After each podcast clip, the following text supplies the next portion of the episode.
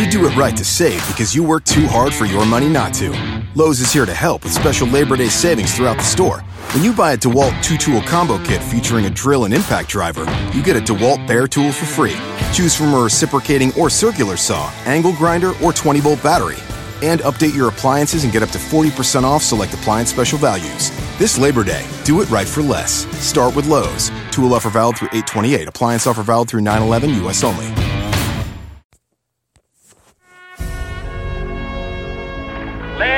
Every nation know, whether it wishes us well or ill, that we shall pay any price, bear any burden, meet any hardship, support any friend, oppose any foe to assure the survival and the success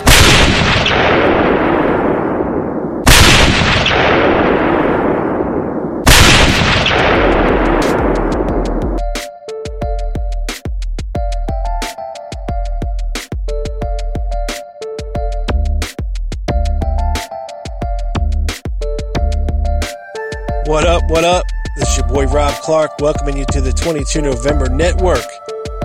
Get ready for another exciting edition of the Lone Gunman Podcast featuring me. That's right, your boy Rob Clark coming at you. Stay tuned. Be right there.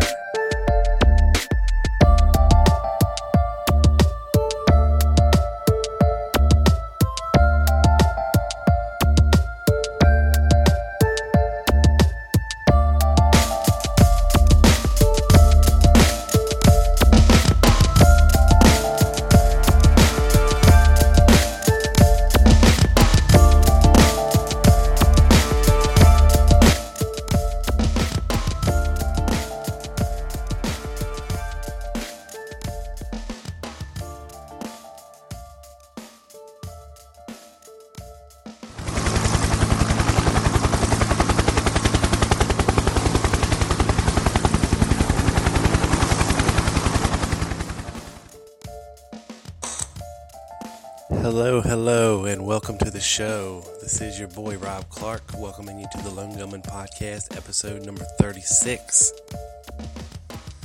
Oswald Indications of Intelligence is what we're going to be talking about today. But before we do, I just want to say that, like the Iron Sheik used to say, I will make you humble. Well, I'm humbled. I'm humbled.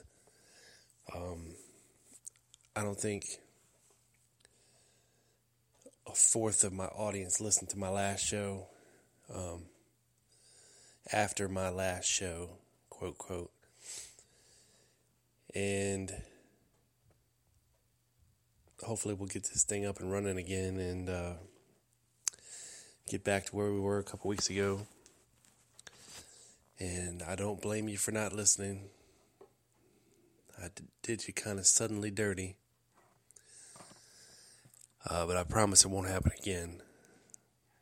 So let's get right into it. Um, a couple months ago, well, it started last year.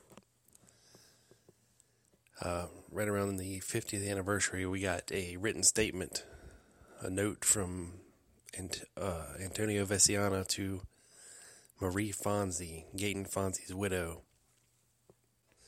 stating that, in fact, yes, David Atlee Phillips was indeed Maurice Bishop.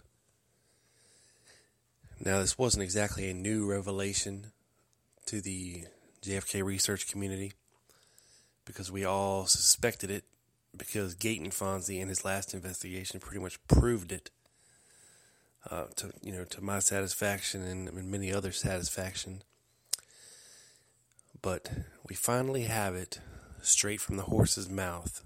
You know, he wrote it last year. He was at a conference this year and spoke about it, and you know, actually said it in his own words. And so now we have we have that, and now we have to figure out what are the implications? What does it mean exactly? If we have David Atlee Phillips talking to Oswald. Um, at the at the at the end of August in Dallas. Okay, because I had always thought that uh, you know Oswald was in New Orleans until he went to Mexico. You know, in, in late September. But Veciana says that he saw Bishop, which is, you know, Phillips, meeting with Oswald in Dallas in late August. Now, we of course know that Oswald wasn't working at this time, a real job.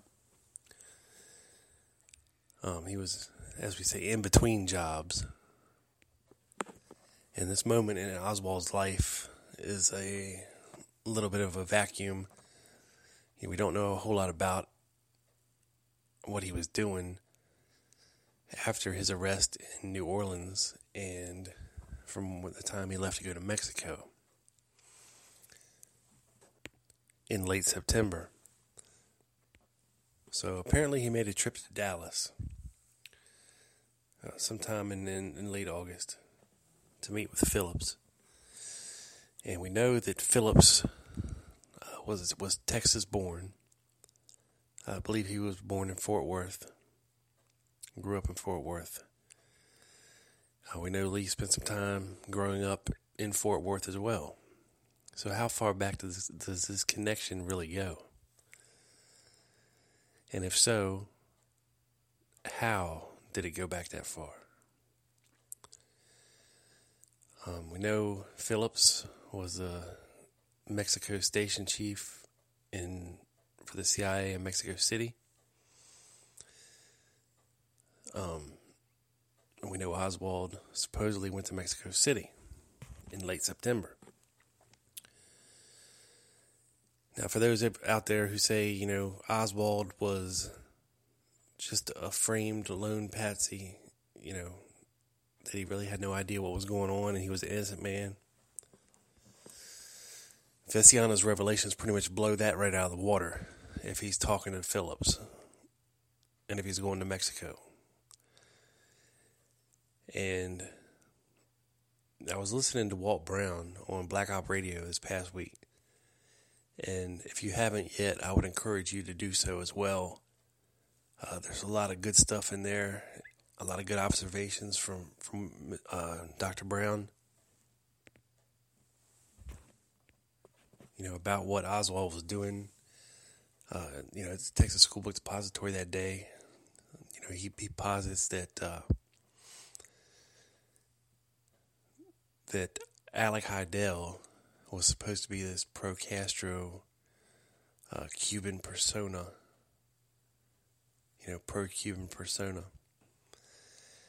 And this persona had ordered a rifle, and that rifle was subsequently found in the school book depository.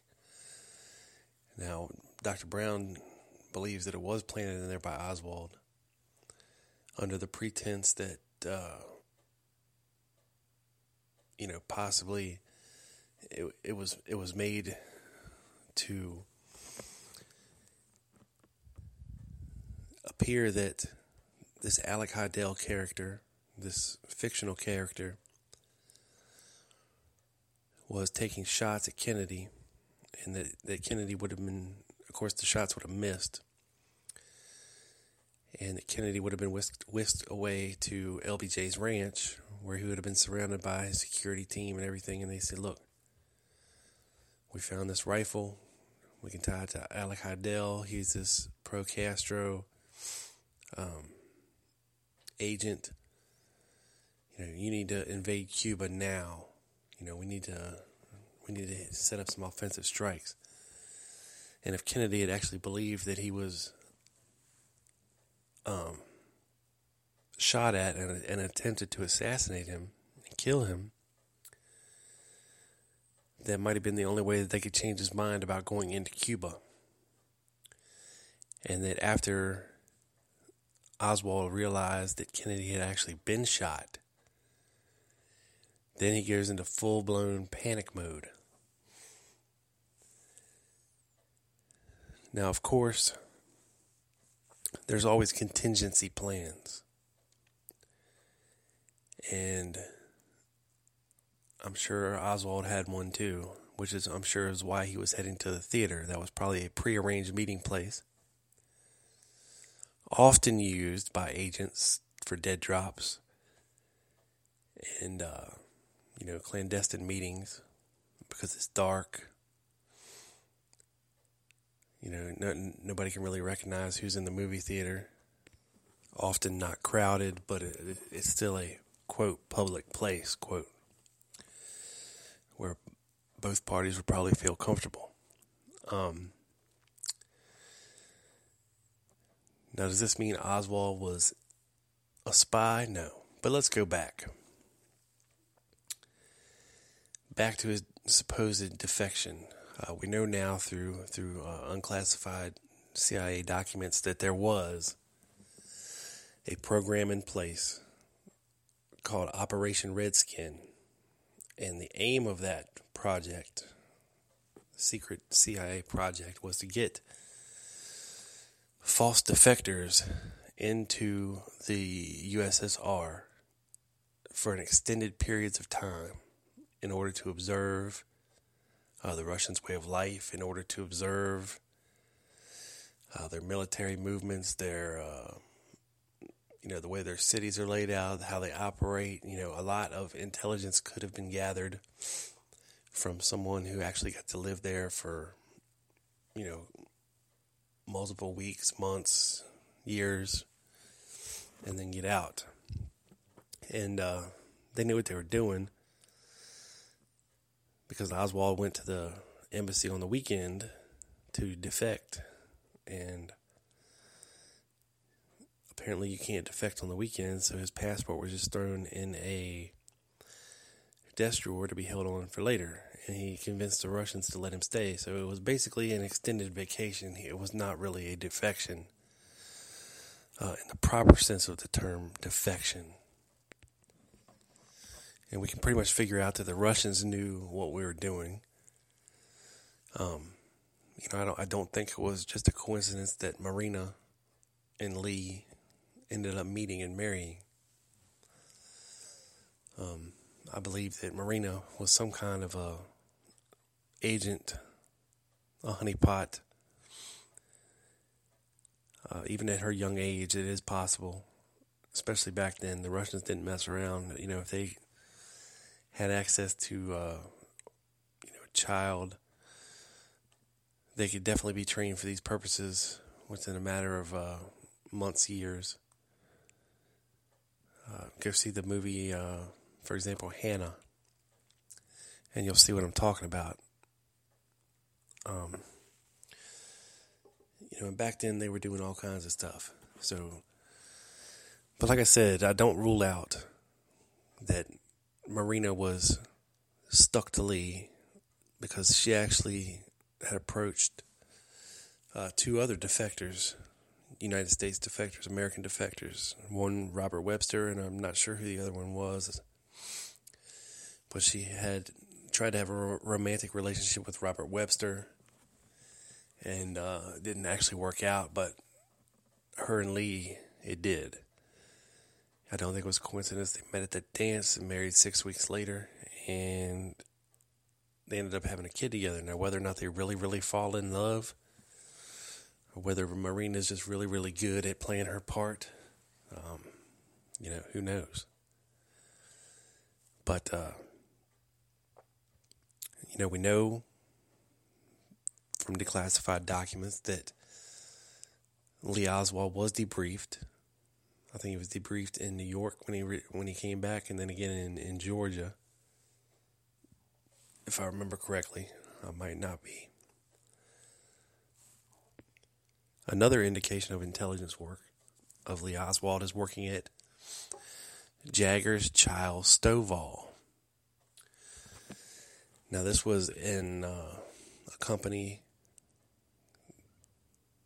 that uh, dealt with a lot of the top secret um, map making for the CIA using uh, spy satellite reconnaissance photos and blowing them up for them and uh, you know really doing top secret work. And the fact that, that lee was employed there is to me an indication of intelligence work now i don't believe that, that lee oswald was a full-blown cia employee i think he was a used asset um, for those operations And another indication that Lee Oswald was a quote unquote, you know, I think he thought him, I think he fancied himself a spy. And I think he always had aspirations of being a spy. And he definitely knew some things about being a spy. Uh, another indication of his uh, intelligence connections is the Minox camera found in his possession. It is a super miniature spy camera. It was the smallest camera in the world at the time. Uh, there was undeveloped photos from Russia on it when it was found of of buildings. Uh, you know, Russian life, the city he was in, Minsk, and you know, a normal person wouldn't have had access to this Minox miniature spy camera. Okay, let's just clear that up right now. but Lee Oswald did. So what is does that tell you? Another indication of Lee Oswald having intelligence ties is a little thing I like to call the package. And many people in the community don't even know about the package. This was a package, it was a big envelope made out of uh, brown paper. And it was found in the dead letter bin at the Dallas post office a couple of days after the assassination. Somebody recognized it. The name on the package was addressed to Lee Oswald and of course, they recognized that name as being the assassin of the president, supposedly. And there was something wrong with the package. It was addressed to Lee Oswald, but it had a false address on it. I can't remember the exact street number, but the uh, the name on it was West Natchez Street, Dallas, Texas. Now, a simple internet search will prove very quickly there is no such street in Dallas, and there never has been, and there never was. In fact, there's no street named that in the entire United States. Um, the only one I found is in South Africa. So, excuse me. At least the way it was spelled on the package. Um, now, what's interesting is there was a street behind North Beckley, and it was called Natchez Street, N A C H E S. And on the package, it was spelled N A S S O U S or something, something like that.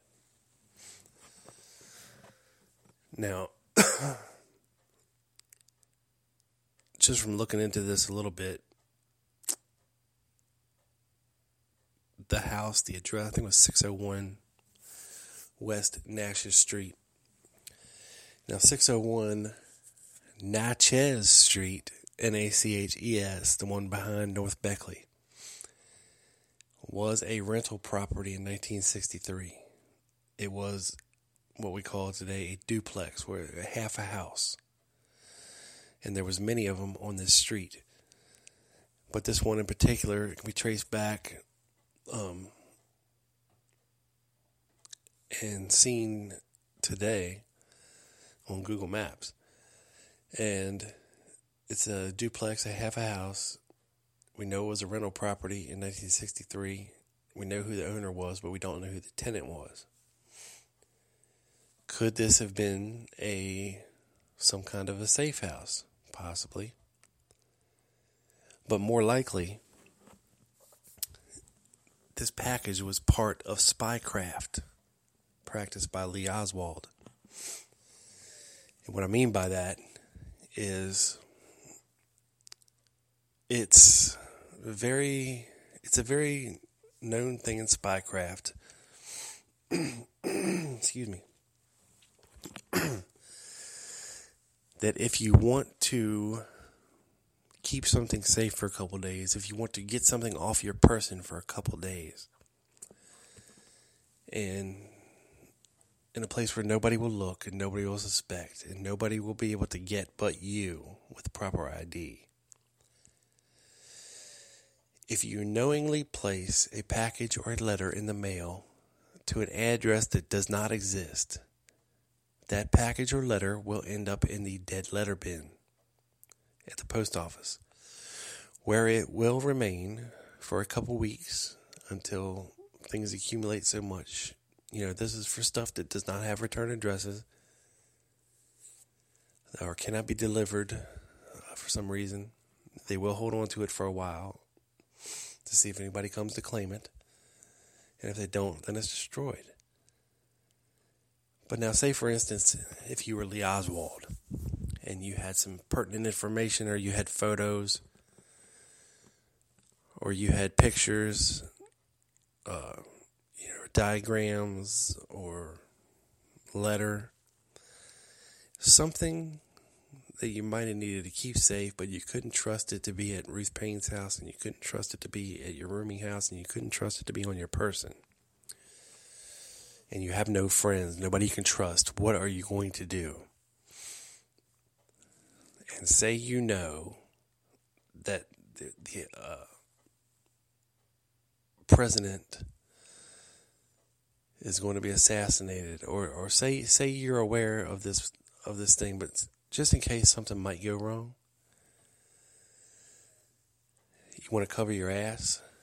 And so you put what, whatever it is you have inside of this package, you send it to yourself to a false address that cannot be delivered, that can be picked up, you know, a couple days or a week later from the dead letter bin as long as you have your identification. He could pull out his selective service card. So yes, I was wondering if you had. I was expecting a package. Um, I was, didn't get it, but I'm wondering if, if, if some you know some reason it didn't get delivered. You know, here's my name, Lee Oswald. Can you check and see if you have any packages for me? Oh yes, sir. Here we go. We found it. It's uh, addressed to this address, and then you, you play dumb and be like, hmm, I'm not sure. They might have might have got it wrong there, but uh, that's me. Here's my ID, and you get your package back. It's a very clever way to protect information, and uh, you know, even if even if he couldn't get back to get it, and maybe somebody recognized his name on that package, and maybe that somebody opened it, and maybe that somebody realized what was in that package was very very important, got it to the right people. You know, to have his name cleared. You know, you follow what I'm saying here? But then let's go back to New Orleans for a little bit. It's not out of the realm of possibility that this former lifelong FBI man, current private investigator, uh, plopped down in one of the most important cities at that time as far as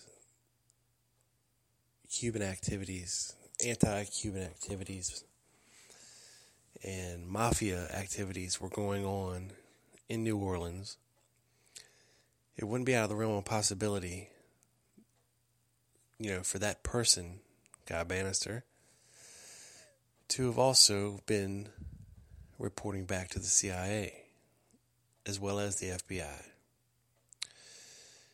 It wouldn't be out of the realm of possibility that he knew David Atlee Phillips and that he was doing Mr. Phillips a favor. Of course, it wouldn't be out of the realm of possibility either if Oswald thought that he was being an informant for the FBI. Because we have indications of what he told Thomas Beckham in his HSCA testimony that he was doing important work for the chief. And by the chief, he meant Hoover of the FBI. Now, we know at the time he was working out of Banister's office, pretending to be pro Castro, pro Cuba, pro communist, pretending to be. We know in reality he was not. Now, why would he be doing this? He would only be doing this to collect intelligence on pro Castro and pro Cuban entities and agents and report back to his superiors about it. You know, and when arrested in New Orleans, he asked to speak to somebody from the FBI, and his wish is granted. And he talks to them for two or three hours. Now, we know it wasn't to get him out of jail because that did not happen. Okay, he had to stay in jail until he went to his court court hearing and he had to pay his fine, which was paid by I think his cousin or uncle or something, part of the Moret Marcello crime family. His t- big dollar fine was paid by them.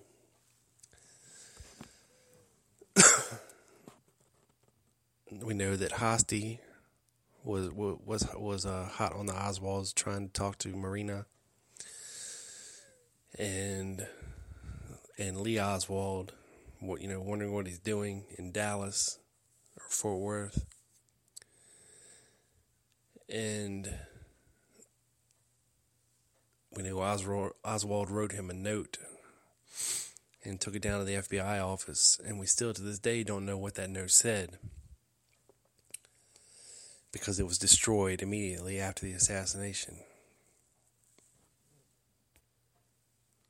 Why would they do that if it wasn't some some some some in some way inflammatory or derogatory or somehow contradicted the official picture of the assassin? Which brings us to why did Oswald go to Mexico? He could have just as easily went to Washington to the Mexican consulate or the uh, Cuban consulate here in America. Why go to Mexico? We have good indications that it wasn't even him at those embassies. We don't have him on tape. We don't have him on film. The descriptions of him differ from the way he appears in real life. And there's many, many other alter stories of what Oswald was doing in Mexico if he even went to Mexico. You know, we know David Atlee Phillips was the station chief in Mexico for the CIA. Was it another meeting with him? You know, was it a, was he infiltrating a meeting of, of the assassination planning? Les Harry Dean and Guy Gabaldon state and the Torbitt document. Um, who knows? You know, the fact that he, he was allegedly traveling down there with Albert Osborne, who allegedly ran an assassination school in Mexico, is interesting. Everybody likes to dismiss the Tor- document as fiction. Uh, but there's a lot of it that just doesn't sit well with me and is very, very intriguing. And jives with some other aspects of the case that we do know to be true. Uh, we know what Waggoner Carr this district or attorney general for Texas said after the assassination that Oswald was an informant for the FBI, and as a matter of fact, here is his informant number, and he was being paid two hundred dollars a month for his information. So there's that. We also have uh, a tip called into the FBI in Chicago from a man named Lee warning of an assassination attempt on President Kennedy. And of course, we don't know that it was definitely Lee Oswald doing that. But it is interesting that out of all the names in the world, the, the name that it that called and warned them was Lee. and not to mention, he had a handgun for his protection. Now, normal, every average, everyday people, you know, don't normally have a handgun. I mean, a lot of people do for personal protection or, or, what whatnot, but doing if he was just a normal average citizen doing what he was doing, he wouldn't have needed one. But he had one, and he went to get it after the assassination. And if you believe that Oswald took a cab home, then there's a story of him telling the cab driver to stop a couple six blocks away from his rooming house. So he wouldn't just be rolling up and being let off at the front door and then there's an ambush waiting for him. And if he had just shot the president, I seriously doubt he would have ran home to get his gun. He probably would have had it with him, you know, as a backup weapon in case he had to shoot his way out of the school book depository or at least die trying. You know, but no, what does he do? He runs out, goes home, gets his gun, and goes to the movies. I mean, come on now. He was going there to meet someone. Things had gone wrong. He realized the implications of what had went wrong. He knew he better get his gun for protection from whoever he's going to meet there at that theater. Now, who it was, I don't know. More than likely Phillips, I'm guessing. Because Shocker the official list of, of patrons of the, the Texas Theater that day is missing. You know, we know of George Applin that was in there, but that's it. You know, we have no witness statements other than that to rely on about what exactly happened in the theater. Not to mention the Ruth and Michael Paine connection who, if you believe in some way they were, see, you know, Ruth Paine had a sister that worked for the CIA. They knew Allen Dulles in a roundabout way. You know, Michael Paine's family comes from a long pedigree of these New England blue bloods. Uh, we know De Mohrenschildt has CIA connections. You know, there's another big, gigantic red flag.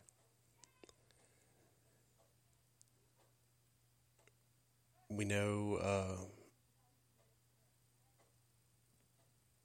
De Mohrenschildt was uh, he used his cover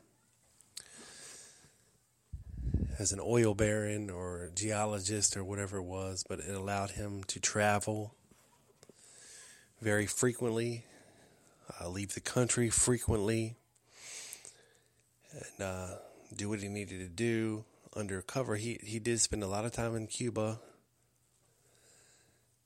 um, you know, just the, the connections are undeniable.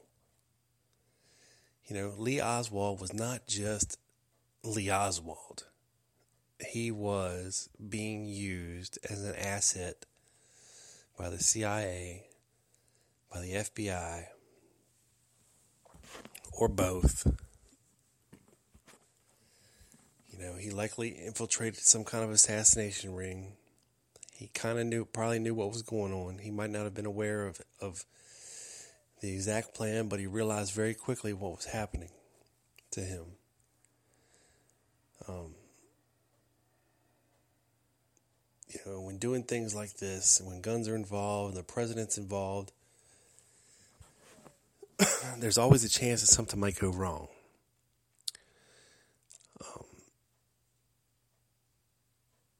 Know, if things were truly, truly that bad between him and Marina, he wouldn't have stayed the night at the Paine's house ever, let alone slept in the same bed.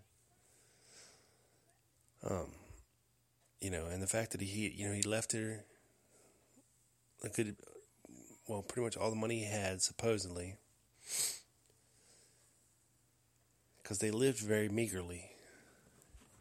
Yet, I'm sure if Oswald was collecting $200 from the FBI and whatever he was getting from from uh, David Atlee Phillips or Maurice Bishop, and we know Maurice Bishop paid well, thanks to Antonio Veciana. That's why he was uh, so loyal to him for all those years. Because Phillips was a very generous supporter of Alpha 66 and Veciana's uh, Cuban activities. You know, Vesiana was a terrorist, a Cuban terrorist, a killer, and he was supported very handsomely by our government. So, what exactly happened to all this money Lee Oswald had? What did he do with it? Not sure. You know, because they apparently always fought about money, never wanted to buy anything.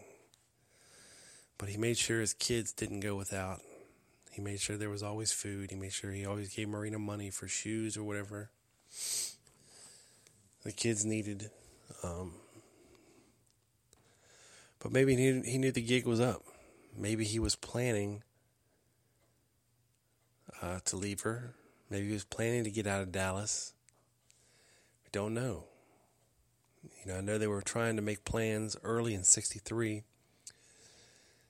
uh, to get Marina back to Russia and out of the country uh, from his letters that he wrote to the Russian consulate in D.C. And this went on uh, for a couple months, and then the letters evolved into not just Marina, but also Oswald trying to go back to Russia to be with his family in Russia. So who knows exactly what was going on? Now, another indication of intelligence was in New Orleans uh, with shop garage owner Adrian Alba, who was next to the Reily Coffee Company where Lee Oswald spent a good deal of his time when he was supposed to be working, uh, talking to Adrian, uh, you know, looking at the uh, reading magazines and things there. but Mr. Alba ran the garage that housed, you know, the FBI cars, you know, the government cars. People would have to come in and sign them out, uh, you know, things like that. But he said that, you know, he often saw an FBI car come up. Lee Oswald would go out and meet him, talk to him for a second, receive an envelope, which he would put in his shirt. And he said this happened more than once. So the connections to intelligence with Lee Oswald are undeniable. You know, but to say he was a lone assassin is just idiotic. A lone nut. You know, like like like Doug says, this guy was never alone. okay, he was always surrounded by family, surrounded by. Um, I mean, look at look at his time in Russia. You know, we have all these photos with him with his friends and hanging out at the factory and going on picnics and things like this. You know, we know we know he used to hang out with his friends and play records and, and uh, you know read Russian stuff and you know the connections are undeniable, undeniable. That Lee Oswald had intelligence connections. Okay, and and based on just that alone even if even if by the slimmest chance Lee Oswald was up in that sixth floor window and he was shooting at Mannlicher Carcano at JFK and he shot him and killed him, it was still a conspiracy because he was not he was not alone. He was being manipulated and controlled from the time he stepped back on U.S. soil after his supposed defection to Russia. Now, Walt Brown goes into uh, some interesting stuff about Gary Powers, the U 2 incident, and, and Oswald's time in Russia. You know, and maybe what was supposed to happen. Very interesting. So go back and listen to that episode of Black Op Radio, uh, November 27th. Check it out.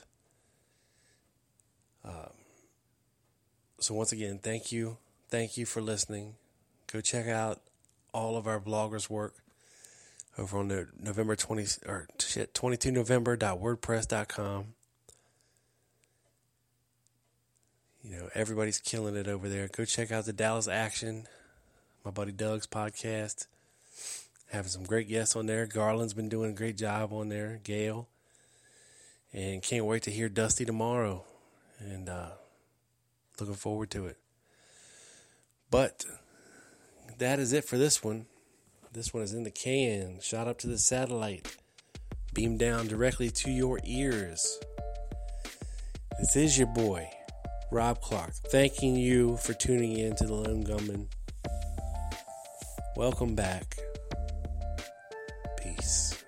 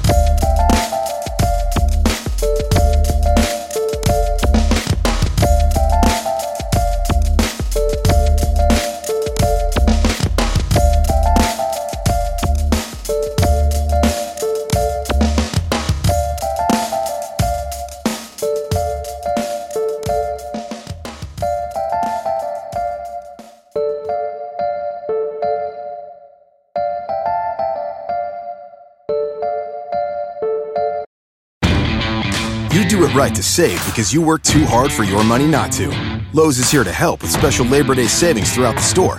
When you buy a DeWalt two tool combo kit featuring a drill and impact driver, you get a DeWalt Bare tool for free. Choose from a reciprocating or circular saw, angle grinder, or 20 volt battery. And update your appliances and get up to 40% off select appliance special values. This Labor Day, do it right for less. Start with Lowe's. Tool offer valid through 828. Appliance offer valid through 911 US only. Hi, it's Jamie, Progressive number one, number two employee. Leave a message at the. Hey, Jamie, it's me, Jamie. This is your daily pep talk. I know it's been rough going ever since people found out about your a cappella group, Mad Harmony, but you will bounce back. I mean, you're the guy always helping people find coverage options with the Name Your Price tool. It should be you giving me the pep talk. Now get out there, hit that high note, and take Mad Harmony all the way to nationals this year! Sorry, it's pitchy. Progressive Casualty Insurance Company and affiliates. Price and coverage match limited by state law.